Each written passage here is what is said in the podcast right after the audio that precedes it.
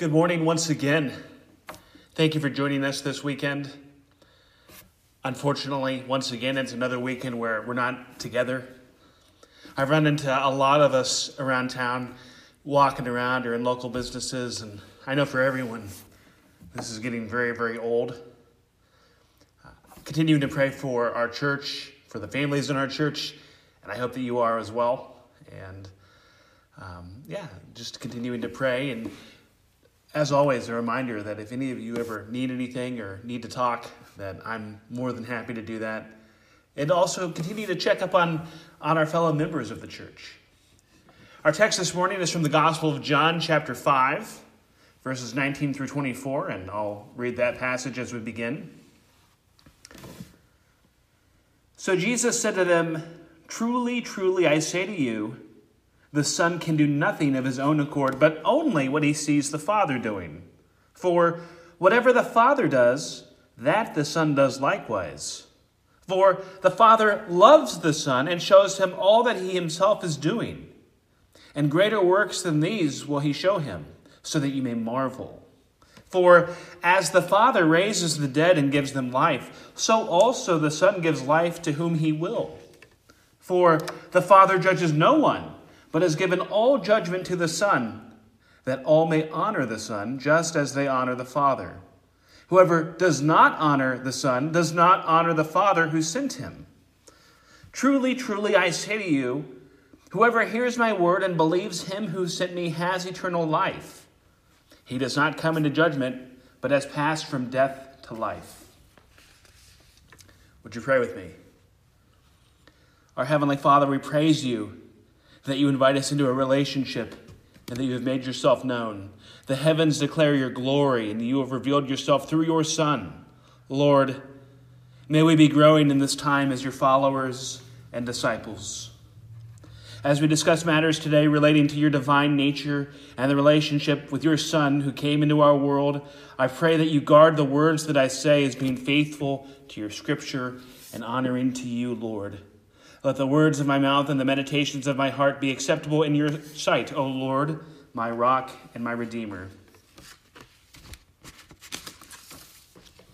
We also want to pray for the Risto family on the loss of Lois this week. Lord, we thank you for the grace and mercy you offer through the gospel, and we praise you for the goodness of your gospel and accepting all who believe in you and trust in you.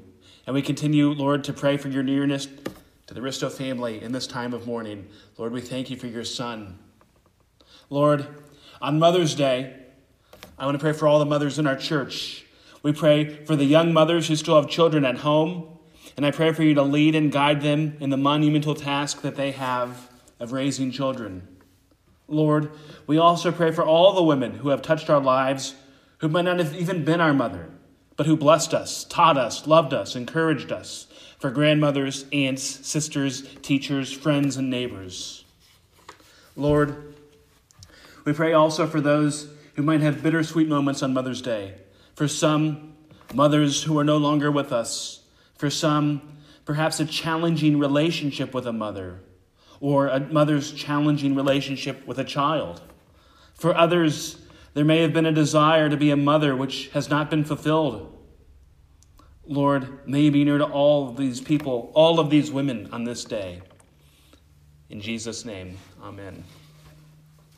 And I would once again like to wish a happy Mother's Day to all of our mothers. And that's just one more reason uh, among many that I'm sorry that we can't be together today to, to celebrate you and, and honor you. Theology matters. In the year 325, Emperor Constantine called church leaders from throughout the Roman Empire and met in the city of Nicaea in modern day Turkey. Among other things discussed at the two long month council were theological issues regarding the relationship of the Father and the Son. On one side, you had a priest named Arius who espoused a theology that Jesus, while exalted, was a lesser being than God. Arianism, the theology of Arius, believed that Jesus was created and separate from the Father. At the council, this position was condemned and ruled a heresy. Arius was excommunicated. The Arian heresy went against the Bible. If Jesus were not divine, if he were less than God, then he would not be able to pay the penalty of our sins. And if he were in any way less than God, our worship of him would be blasphemy. Contrary to what books like the Da Vinci Code might depict, these ideas were not new in 325 and were already prevalent within the church that Jesus is divine, that Jesus is God. The council just helped to formalize a theology that was already agreed upon. One of the great contributions of the Council of Nicaea was the Nicene Creed, which gave the church a biblically based creed that helped distill the biblical teachings on the relationship between the Father and the Son. The Nicene Creed is recognized by Protestant, Catholic, and Eastern Orthodox churches, and it has been recognized throughout the church for almost 1700 years. And today, all across the world, churches recite the Nicene Creed as part of their liturgy. To quote from part of the Creed, we believe in one God, the Father Almighty, maker of heaven and earth, of all things visible and invisible, and in one Lord Jesus Christ, the only Son of God, begotten from the Father before all ages, God from God, light from light, true God from true God, begotten, not made, of the same essence as the Father. Through him all things were made. There's more to the creed, but for our purposes today, that's the relevant portion of the Nicene Creed. Despite the fact that Arius was excommunicated and his theology was condemned, his ideas lived on in the Roman world. And really, it continues today in various streams of theology. Notable examples of churches that fall into Arianism would include groups like Mormons and Jehovah's Witnesses who exalt Jesus but who in their theology ultimately view him as less than God. We're continuing in the Gospel of John this morning. When we were in John a couple weeks ago, Jesus was giving a response to the Pharisees regarding his relationship to God on the heels of a controversy regarding the observance of the Sabbath. And as chapter 5 continues, Jesus gives a profound theological speech regarding who he is and his relationship to God.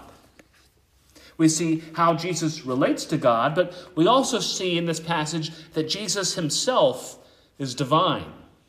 And what we're going to do in our passage this morning is look at four affirmations which point us to the divinity of Christ. First thing we will learn is that Jesus has the power of God.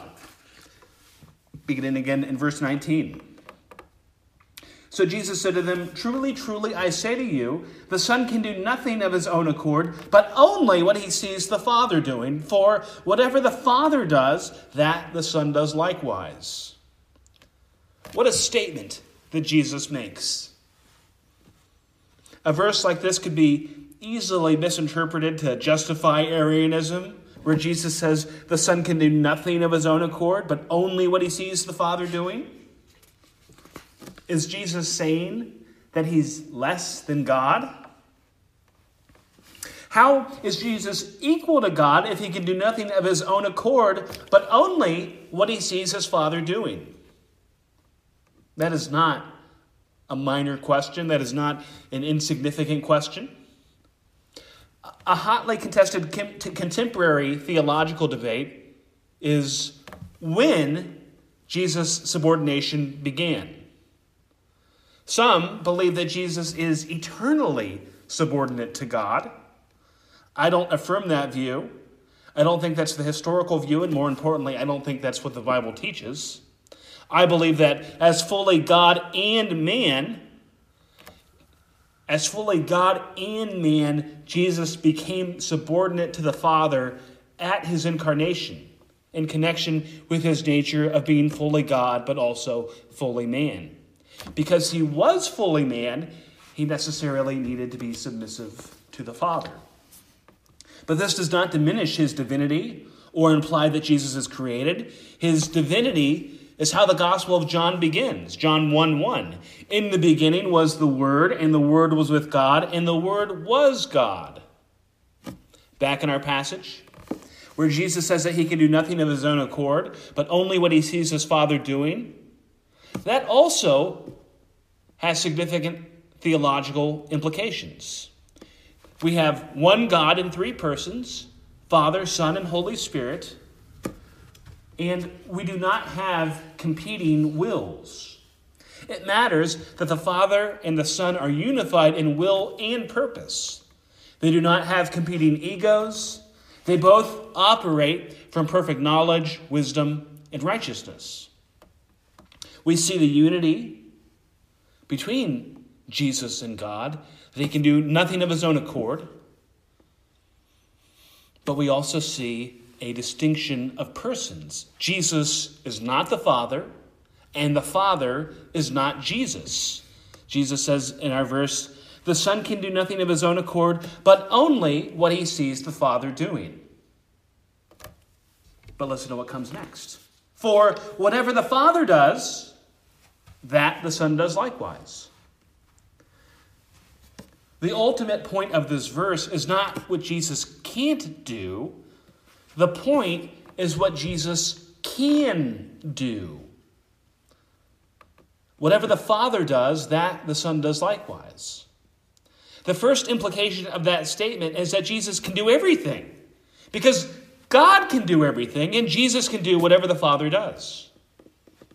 And a second important implication of this verse is that the authority with which Jesus teaches and acts is the very authority of God. Furthermore, and telling us that whatever the Father does, the Son likewise does, we are again pointed to the unity between the Father and the Son. Nothing in this verse indicates any competition or disagreement between the two. And everything in this verse points us to the harmony that exists between the two. Verse 20 Jesus says, For the Father loves the Son and shows him all that he himself is doing. What a wonderful reality that the Father loves the Son. They operate in perfect unity and love. Perfect. And they always have. God has always existed in fellowship with his own nature. He didn't make us because he needed someone to love. He already has a perfect relationship within his own nature. He didn't make us because he was lonely. He's relational within his own nature. We don't have a needy God. And there's another significant implication from our text. And this idea comes from, uh, from D.A. Carson in his commentary on the Gospel of John. If the Father shows the Son all that he is doing, and if the Son is obedient to the will of the Father, that means that the Son is therefore revealing the Father to us through his life and ministry and deeds. Jesus will later communicate this idea in John chapter 14, verse 31, when he says, I do as the Father has commanded me, so that the world may know that I love the Father. We too often act as if there's a disconnect between Jesus and God. There isn't. There is no disconnect, there is only perfect unity. Like two musicians playing the same piece of music in perfect time with each other. Jesus reveals God to us. He says as much in John chapter 14, verse 9, when he says, Whoever has seen me has seen the Father. Back in John chapter 5, second part of verse 20, Jesus says, And greater works than these will he show him, so that you may marvel. At the beginning of our chapter, Jesus healed a man who had been born, who had been unable to walk for 38 years. Jesus healing this man is what the Pharisees have just witnessed. And he's saying that he will do even greater works than those. And he adds, so that you may marvel. Jesus is progressively displaying the glory of God through his signs and wonders. But what are the greater works? He'll elaborate on that in the following verse. And that brings us to our second point, which shows us the divinity of Jesus, that he has power over life and death. Verse 21. For as the Father raises the dead and gives them life, so also the Son gives life to whom he will. Jesus has the power over life and death. That is an ability that only God has. Therefore, Jesus is God. A lot of people have claimed to be the Messiah throughout history, and they're all lying in graveyards. Jesus died and rose and lives today. He's not a secondary divine figure. Jesus himself is God. In the Old Testament, we see the prophet Elijah raising someone from the dead, but he does this as a prophet on behalf of God in the power of God. But with Jesus, he himself has power over life. Something to keep in mind. Something to keep in mind about this passage is that Jesus is making massive claims when he's talking to the Pharisees. I'm often pretty critical of the Pharisees, but let's try to, just for a moment, consider this entire conversation from their perspective. Earlier in this section, the Pharisees confront Jesus over a Sabbath controversy, and Jesus tells them, My Father is working until now, and I am working. And the implication of that is that Jesus can do everything which God does. He can do the things which God does, and he calls God his Father. It's not crazy that the Pharisees would be taken aback by this. And this is obviously carried over into our passage this week, where Jesus says, Whatever the Father does, that the Son does likewise. Again, throughout history, people have claimed to be the Messiah, people have claimed to be the Son of God. People have claimed to be prophets. It's easy to talk the talk, it's easy to make a claim. What's not easy is having the power over life and death. And it is through this that we will see Jesus validated for who he is. In one sense, we can almost understand why the Pharisees would have reservations with what Jesus is saying in this passage. These are serious claims which need to be investigated and considered. But in John chapter 11, we see Jesus raise Lazarus from the dead. That authenticates who Jesus is. When Jesus, in our passage in chapter 5, 5 refers to the greater works that he would show, which would point us to his glory, he was talking about raising a man from the dead. But when he does that, do the, relig- do the religious leaders bow down and worship him? Are their lives transformed? Do they become followers of Christ? Let's look at John chapter 11, verses 47 and 48. He has just raised Lazarus. So the chief priests and the Pharisees gathered the council and said, What are we to do? For this man performs many signs. If we let him go on like this, everyone will believe in him, and the Romans will come and take away both our place and our nation. They see what Jesus is doing, and instead of recognizing him for who he is, they are weary that he will become too popular and that it'll shake things up too much. Verse 53 of John chapter 11 says So from that day on, they made plans to put him to death. But that all still ultimately worked to the divine plan because it set the stage for the ultimate authentication for who Jesus is.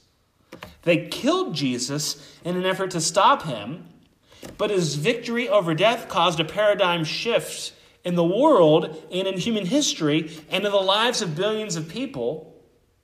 They killed him and thought that that was the end of it, but it was only the beginning. They killed him and thought they could stop him. But that was where the gospel really began with the resurrection of Jesus from the dead. In his ministry, we see Jesus, we see his power over physical life and death. But because of his resurrection, we see that, see that Jesus has the power over spiritual life, and as a result, grants eternal life. That people who are dead in sin, separated from God, are forgiven through Christ.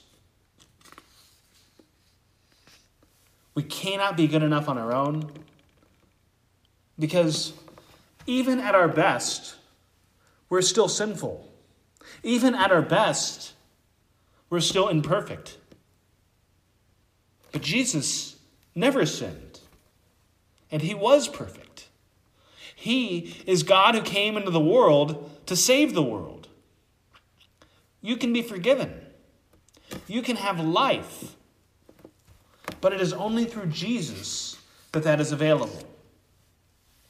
He is the one who has the power over physical life and spiritual life. And He died so that you could be forgiven. He died so that you could have life. Jesus is Lord. A third thing that we learn in our passage, which points us to the divinity of Christ, that he has the authority to judge, beginning in verse 22. For the Father judges no one, but has given all judgment to the Son. That's another loaded statement. Once again, only God can judge. That was the understanding of the Pharisees. That was the teaching of the Old Testament that God is the true, righteous, perfect, divine judge. And Jesus says that all judgment has been given to him. That does not mean that Jesus judges irrespective of the Father. He'll say the opposite in chapter 5, verse 30. As I hear, I judge, and my judgment is just, because I seek not my own will, but the will of him who sent me. There is perfect unity of will and judgment between the Father and the Son. They judge in accordance with perfect justice and wisdom.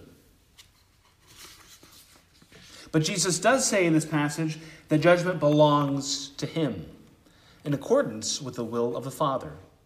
Again, these are very, very nuanced theological ideas in these verses.